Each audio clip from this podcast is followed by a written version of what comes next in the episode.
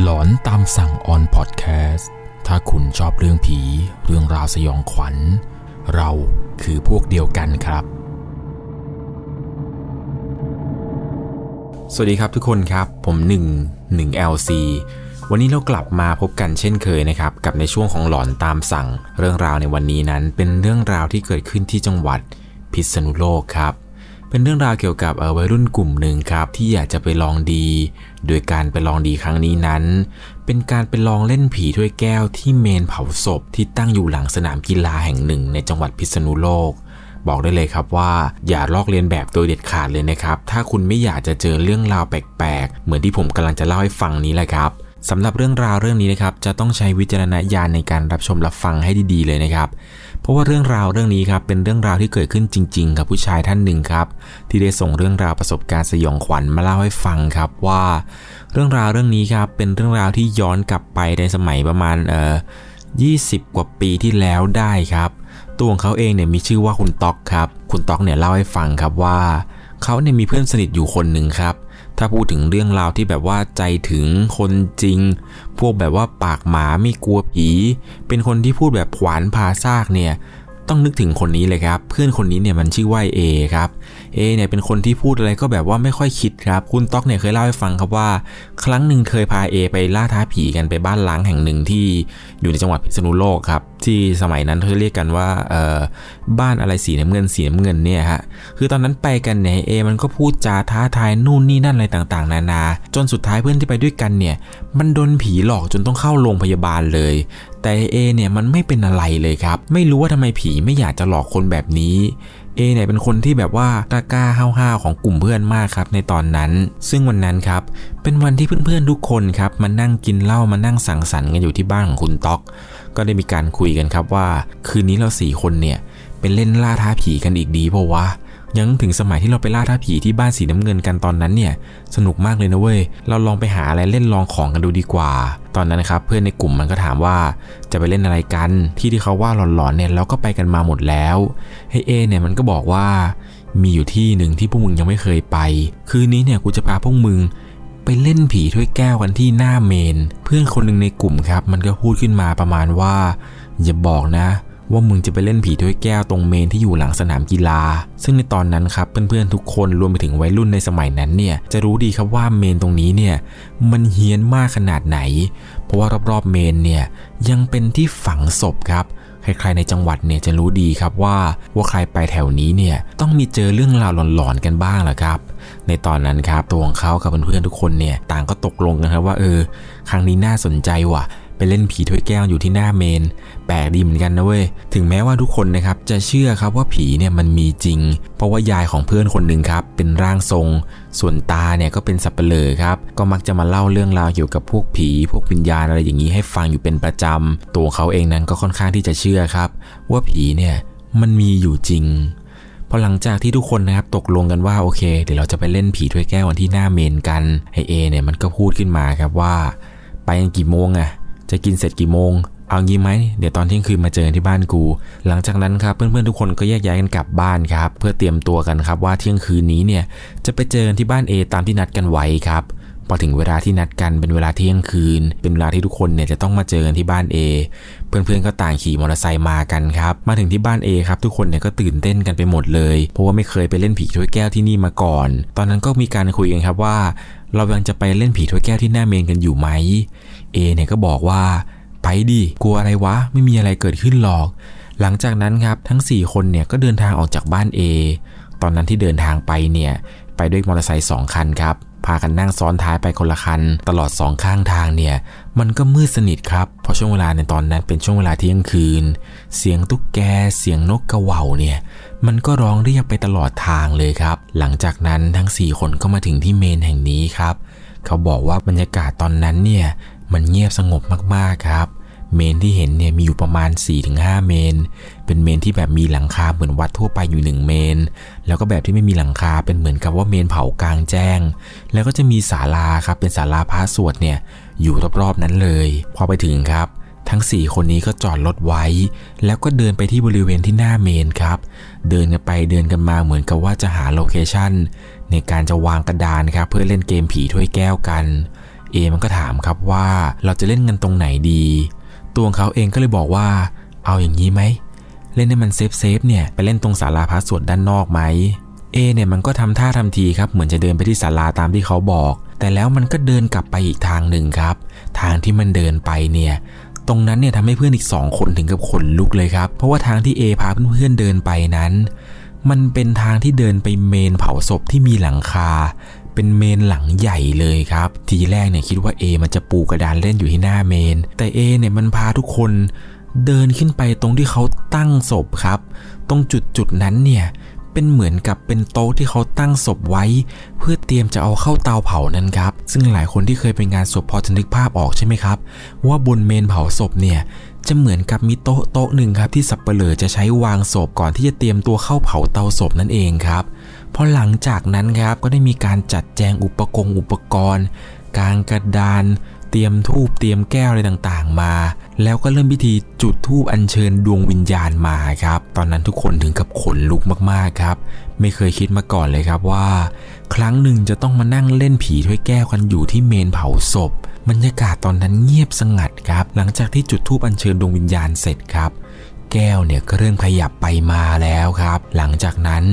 เอเนี่ยมันก็พูดขึ้นมาครับว่า เฮ้ย ใครดันแก้ววะ เล่นดีๆดิอย่าดันแก้ว ตอนนั้นทุกคนก็เถียงกันครับว่าไม่มีใครดันจริงๆนะเว้ย เอานิ้วแตะไว้เฉยๆ ทีนี้แหละครับไอเอมันก็บอกครับว่า ไม่ยอมรับกันใช่ไหม ได้รออยู่นี่นะ เดี๋ยวกูมา หลังจากนั้นครับเอเนี่ยมันก็เดินหนีเพื่อนๆไปทำเอาทุกคนตอนนั้นครับ ยืนงงกันกลางเมนเลยครับ ไม่รู้ครับว่าเอเนี่ยมันเดินไปไหน ปล่อยให้ตัวของเขาแล้วก็เพื่อนอีกสองคนเนี่ย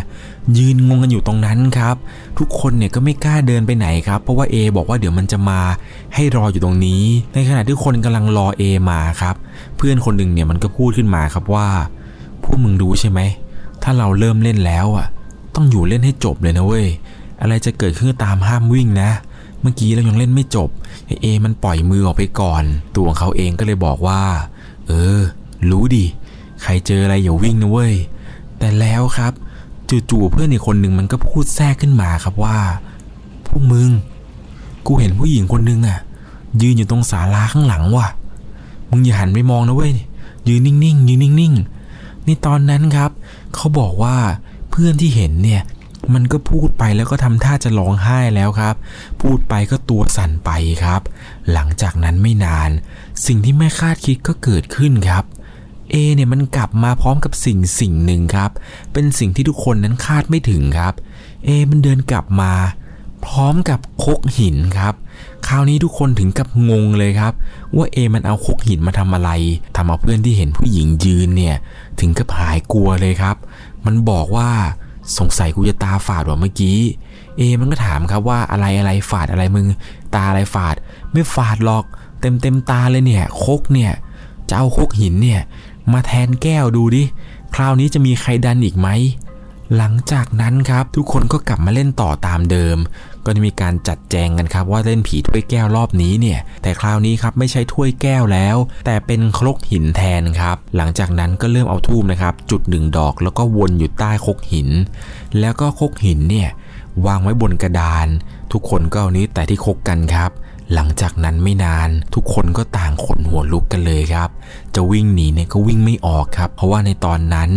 ครกหินที่ว่าหนักๆเนี่ย มันค่อยๆ ขยับทันที หลังจากที่ทุกคนนั้นเอานิ้วเพียงแค่แตะลงไป คราวนี้ครับหลังจากที่ครกหินมันขยับได้ ก็พากันวิ่งกลับไปที่รถทันทีครับ ทิ้งครกหินกับกระดานเนี่ย ไว้อยู่ตรงเมนเผาศพนั้น หลังจากนั้นครับทั้ง 4 คนนี้ก็พากันขี่มอเตอร์ไซค์กลับไปที่บ้าน A เพื่อไปเอารถมอเตอร์ไซค์แยกย้ายกันกลับบ้านครับ พอทุกคนขี่มาถึงครับ ไปเจอตาของ A พอดีครับ ตาก็ถามว่าไปทำอะไรกันมาดึกๆดื่นๆไปแข่งมอเตอร์ไซค์ที่ไหนกันมาอีก เพื่อนก็บอกตาไปครับว่า ไม่ได้ไปแข่งมอเตอร์ไซค์ที่ไหนครับตาเอมันชวนไปเล่นผีถ้วยแก้วที่หน้าเมน แล้วนันเจอดีครับเลยวิ่งมากันเนี่ย ตาได้ยินก็ตกใจครับ ถามอีกครั้งหนึ่งครับว่า เองไปเล่นที่ไหนกันมานะ เพื่อนก็บอกว่า ผมไปเล่นกันที่หน้าเมนครับ เมนที่อยู่หลังสนามกีฬาพอตาได้ยินเช่นนั้นครับ ตาก็บอกว่าพวกมึงอย่าเพิ่งรีบกลับบ้านกันรอแป๊บหนึ่งตาเนี่ยก็หายไปในบ้านสักพักหนึ่งครับ กลับมาทีพร้อมกับมีดหมอแล้วก็มะพร้าวครับ ตาเนี่ยได้เฉาะมะพร้าวครับแล้วก็น้ำมะพร้าวเนี่ยเหมือนจะเป็นพวกน้ำมะพร้าวล้างหน้าศพครับออกมาทำแบบเหมือนกระทำพิธีลำพึงลำพันอะไรสักอย่างหนึ่งหลังจากนั้นครับ ตาก็บอกว่า พวกเองทุกคนห้ามออกไปไหนเลยคืนนี้ เองรีบขึ้นไปนอนเลยนะ ตาเนี่ยก็บอกทุกคนครับขึ้นไปนอน แล้วตาก็เอามีดหมอที่ตาเพิ่งสับมะพร้าวเมื่อกี้ครับสับไปบนที่หัวบันไดบ้าน แล้วก็บอกให้ทุกคนนั้นขึ้นไปนอนคืนนี้ไม่ต้องกลับบ้านพอทุกคนขึ้นไปบนบ้านครับก็จัดแจงที่หลับที่นอนกันต่างๆ นานา หลังจากนั้นทุกคนก็เข้านอน เพื่อนคนหนึ่งครับที่มันนอนไปเนี่ยมันเหมือนจะนอนไม่หลับ มันบอกว่ามันได้ยินเสียงครับ เหมือนใครเนี่ยเดินชนข้าวชนของอยู่ใต้ถุนบ้าน ซึ่งเสียงเสียงนี้เนี่ย เป็นเสียงเดินไปเดินมาตลอดทั้งคืนจนเกือบจะถึงเช้าเลย พอในตอนเช้าครับ ตาก็เรียกเพื่อนๆทุกคนครับ ถามว่าไปเล่นตรงนั้นกันพวกเองไม่รู้หรอว่ามันเฮี้ยนนะ รู้ไหมว่าเขาตามมาถึงบ้าน แต่มันหาทางขึ้นไม่ได้เลยเดินวนรอบบ้านทั้งคืนเลยหลังจากนั้นครับตาก็ได้มีการพาทุกคนเนี่ยไปขอขมาครับ แล้วก็ทำสตวงไปไหว้ที่เมนเพื่อไปขอขมากัน พอหลังจากที่มีการขอขมาอะไรกันเสร็จเรียบร้อยครับ ตาก็ถามว่าตอนที่พวกเองไปเล่นกันน่ะ มีใครพบเจอหรือเห็นอะไรแปลกๆหรือเปล่า เพื่อนมันก็บอกกันว่า ไม่มีนะครับ ไม่มีไม่มีใครเห็นอะไร จะแปลกก็แค่ว่าคกหินที่หนักๆเนี่ยมันเลื่อนได้ยังไงก็ไม่รู้ ตาก็ถึงกับตกใจเลยครับ ไม่คิดว่าพวกเขาเนี่ยจะเล่นอะไรแผงๆ แค่ว่าไปเล่นผีถ้วยแก้วหน้าเมนเนี่ย ก็ว่าท้าทายแล้ว พวกเองยังไปเอาคกหินมาเล่นกันอีกเหรอ แน่ใจนะว่าไม่มีใครเห็นอะไรแปลกๆ ทุกคนก็ยืนยันกันครับว่าไม่มีอะไร หลังจากนั้นครับทุกคนเนี่ยก็แยกย้ายกลับบ้านกันไป ตัวเขาเองเนี่ยหลังจากที่ไปทำพิธีขอขมาอะไรเสร็จเรียบร้อยแล้ว ก็ไม่ได้พบเจอเรื่องราวแปลกๆ หรือเรื่องราวสยองขวัญอะไรแล้วหรอครับ แต่หนักสุดเนี่ยน่าจะเป็นเพื่อนอีกคนหนึ่งครับ หลังจากที่ทำพิธีขอขมากันเสร็จเรียบร้อยแล้วเนี่ยเพื่อนคนนี้นี่แหละครับที่ตอนเล่นผีถ้วยแก้วกันเนี่ยที่มันบอกว่ามันเห็นผู้หญิงนั้นยืนอยู่ตรงศาลา มันเล่าให้ฟังครับว่าหลังจากที่พวกเราไปทำพิธีขอขมาอะไรกันเสร็จเนี่ยมันก็ได้ขี่มอเตอร์ไซค์ไปบ้านแฟนครับหลังจากที่กินข้าวเย็นกับบ้านแฟนเสร็จเนี่ยช่วงเวลาประมาณ2องทุ่มกว่าๆแล้ว มันก็ได้ขี่มอเตอร์ไซค์ออกจากบ้านแฟนไป เพื่อที่จะกลับบ้านของตัวมันเอง ในระหว่างทางที่ขี่ไปครับเหมือนกับว่าจะขี่ไปได้สักพักหนึ่งรถของมันเนี่ยน้ำมันดันหมดขึ้นมาครับมันก็เลยต้องเข็นรถมอเตอร์ไซค์เนี่ยกลับบ้านไป ทีแรกเนี่ยมันกะว่าจะเข็นจากตรงนี้นะครับไปที่ปั๊ม แต่เห็นว่าตรงนี้มันก็ใกล้บ้านมากแล้วเนี่ยเข็นไปไว้บ้านดีกว่า เพราะว่าอีกนิดเดียวเนี่ยก็จะถึงบ้านแล้ว ในตอนนั้นครับก็ลงจากรถมอเตอร์ไซค์แล้วก็จูงรถไป ระหว่างทางก็ผ่านบ้านลุงคนหนึ่งครับ ซึ่งเป็นญาติกันลุงคนนี้ครับแกออกมายืนสูบบุหรี่อยู่หน้าบ้านพอดี แกก็ทักครับว่าโอ้ยเองนี่มันสุภาพบุรุษจริง ๆ เลยนะ สุดยอดสุดยอด ตอนนั้นครับ เพื่อนคนนี้มันก็งงครับว่า อะไรวะ แค่เข็นมอเตอร์ไซค์เนี่ยถึงกับชมว่าเป็นสุภาพบุรุษเลยเหรอวะหลังจากนั้นครับเขาก็เข็นไปเกือบจะถึงบ้านแล้วเหละครับ ก็รู้สึกครับว่าทำไมมันเหนื่อยจัง แค่เข็นมอเตอร์ไซค์เปล่าๆมาเนี่ย ทำไมมันเหนื่อยอย่างนี้ ช่วงนั้นครับแสงไฟจากบ้านคนอื่นๆเนี่ยเขาก็ส่องมาเป็นระยะระยะ ในค่ำคืนนี้เนี่ยก็ไม่ได้มืดอะไรมาก เขาเองนั้นก็จูงมอเตอร์ไซค์ไป เหตุการณ์ที่ไม่คาดคิดมันก็เกิดขึ้นครับ ในตอนที่กำลังจูงมอเตอร์ไซค์ไปนั้น สายตาดันเหลือบไปมองที่กระจกมองข้างครับ แล้วก็เห็นครับว่า มีผู้หญิงคนหนึ่งนั่งอยู่บนมอเตอร์ไซค์ของเขา ผู้หญิงคนนั้นผมยาวปะบ่าได้ ใส่เสื้อสีขาวครับ นั่งเอาผมปิดหน้าปิดตาอยู่บนรถมอเตอร์ไซค์พอเห็นภาพนั้นครับ ตัวของเขาเองถึงกับทิ้งรถไว้ข้างทาง แล้วก็วิ่งกลับบ้านทันทีครับ เขาเองก็เพิ่งจะมารู้ทีหลังครับว่า ลุงที่ทักว่าเออเองสุภาพบุรุษเนี่ย ลุงแกคงจะเห็นครับว่า เขานั้นกำลังเข็นมอเตอร์ไซค์ให้ผู้หญิงคนนี้นั้น นั่งซ้อนไปนั่นเอง ซึ่งมันคงเป็นภาพที่สยดสยองมากๆเลยนะครับ ใครอยู่พิษณุโลกแล้วรู้ว่าเมนเผาศพที่ผมเล่าให้ฟังนี้อยู่ตรงไหน ลองคอมเมนต์บอกเพื่อนๆหน่อยนะครับ ว่ามีใครเนี่ยไปเจอเรื่องสยองขวัญอะไรแบบนี้มาอีก ใครเคยไปลองดีหรือเคยไปที่เมนนี้มาในตอนกลางคืน แล้วพบเจอเรื่องราวสยองขวัญ ลองคอมเมนต์เพื่อนได้อ่านกันหน่อยนะครับเป็นอย่างไรกันบ้างครับกับเรื่องราวที่ผมเล่าให้ฟังในวันนี้ เรื่องราวเกี่ยวกับพวกการเล่นผีถ้วยแก้วเนี่ย ผมต้องขอเตือนเลยนะครับว่า อย่าเล่นโดยเด็ดขาดเลยนะครับ มันเคยมีหลากหลายเหตุการณ์ครับที่มีการเล่นผีถ้วยแก้วแล้วเล่นไม่จบเนี่ย แล้วคนที่เล่นนะครับ บางคนนะครับ ขอย้ำว่าบางคนนะครับ มักจะเจอเรื่องราวอะไรแปลกๆแบบนี้นี่แหละครับที่เกิดขึ้น ซึ่งคุณจะไม่มีทางรู้เลยนะครับว่าวิญญาณที่เข้ามาสิงในผีถ้วยแก้วนี้นั้น จะเป็นวิญญาณที่ดี หรือเป็นวิญญาณที่ชั่วร้ายครับ ถ้าเจอวิญญาณผีตายโหงเนี่ยเขาอาจจะตามมาเอาชีวิตคุณได้เลยนะครับ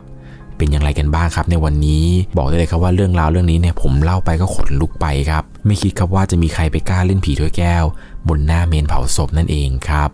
ก่อนจากกันไปในวันนี้นะครับ ถ้าคุณชอบเรื่องผี เรื่องราวสยองขวัญ เราคือพวกเดียวกันครับ ใครที่ฟังในตอนกลางคืน ฟังอยู่ที่จังหวัดพิษณุโลกเนี่ย ขอให้คุณนอนหลับฝันดี ราตรีสวัสดิ์ครับพระคุ้มครอง สวัสดีครับ สามารถรับชมเรื่องราวหลอนๆเพิ่มเติม ได้ที่ YouTube Channel 1 LC ยังมีเรื่องราวหลอนๆอีกมากมายที่เกิดขึ้นในบ้านเรา รอให้คุณนั้นได้ฟังอยู่นะครับ